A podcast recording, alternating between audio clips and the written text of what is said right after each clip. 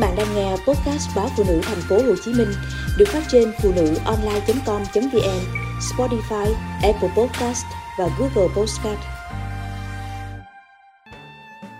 Bún riêu thương nhớ. Quê tôi ăn bún riêu không thể thiếu chả lá lốt, sung muối và hoa chuối đi kèm. Bún riêu là món ăn tuy không xa lạ nhưng mỗi vùng miền lại có cách nấu khác nhau. Bún riêu Sài Gòn có thêm chân giò, huyết heo, bún riêu Hà Nội thì thơm đậm mùi giấm bỏng. Còn bún riêu Phủ Lý Hà Nam quê tôi lại mang một vị đặc trưng khác, khác biệt. Ngày mới lên Hà Nội học đại học, tôi không thể nào ăn hết một bát bún riêu ở đây, dù cho bao nhiêu người xung quanh đều tấm tắc khen ngon. Ở quê tôi, mọi người không dùng giấm bỏng để tạo ra vị chua cho các món canh, mà chỉ dùng cơm mẻ. Tôi đã quen với vị chua thanh thơm dịu của cơm mẻ, nên giống như bị sốc nhiệt trước mùi và vị của giấm bỗng. Với tôi, món bún riêu cua này mẹ tôi nấu ngon hơn bất cứ nhà hàng năm sao nào. Mẹ đi chợ chọn lựa từng con cua. Mẹ thường dặn tôi phải chọn những con cua cái vì sẽ nhiều gạch làm món riêu thật sự hấp dẫn. Sau đó mẹ rửa cua, tách cạch ra một bát nhỏ, phần thịt xay nhỏ hoặc giả nhuyễn.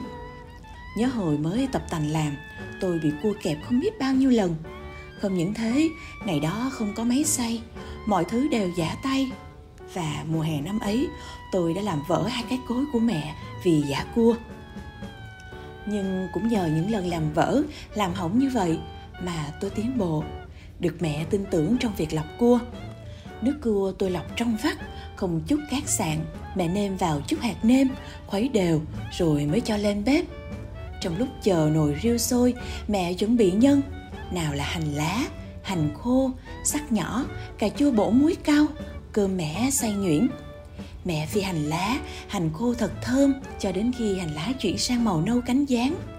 Cà cua rửa sạch, mẹ cho vào chảo dầu, thêm chút nước mắm thơm lừng, rồi tắt bếp, múc ra bát. Lát nữa món gạch cua phi này sẽ đắt hàng lắm đây. Chỉ cần trộn với bún không, ăn đã béo ngậy. Cho thêm vào bún nước thì trên cá tuyệt vời. Cũng chiếc chảo thơm lừng đó, mẹ tiếp tục cho cà chua vào, thêm chút gia vị, chờ cà chín mềm, vớt ra bát riêng và tiếp tục chưng cơm mẻ.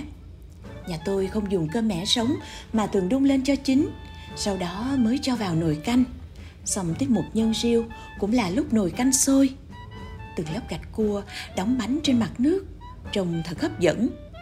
Mẹ lần lượt trút cà chua, hành phi và thêm từ từ cơm mẻ vào để thử độ chua chỉ cần nêm nếm gia vị lại lần nữa là đã hoàn thành nồi riêu ngon tuyệt trần.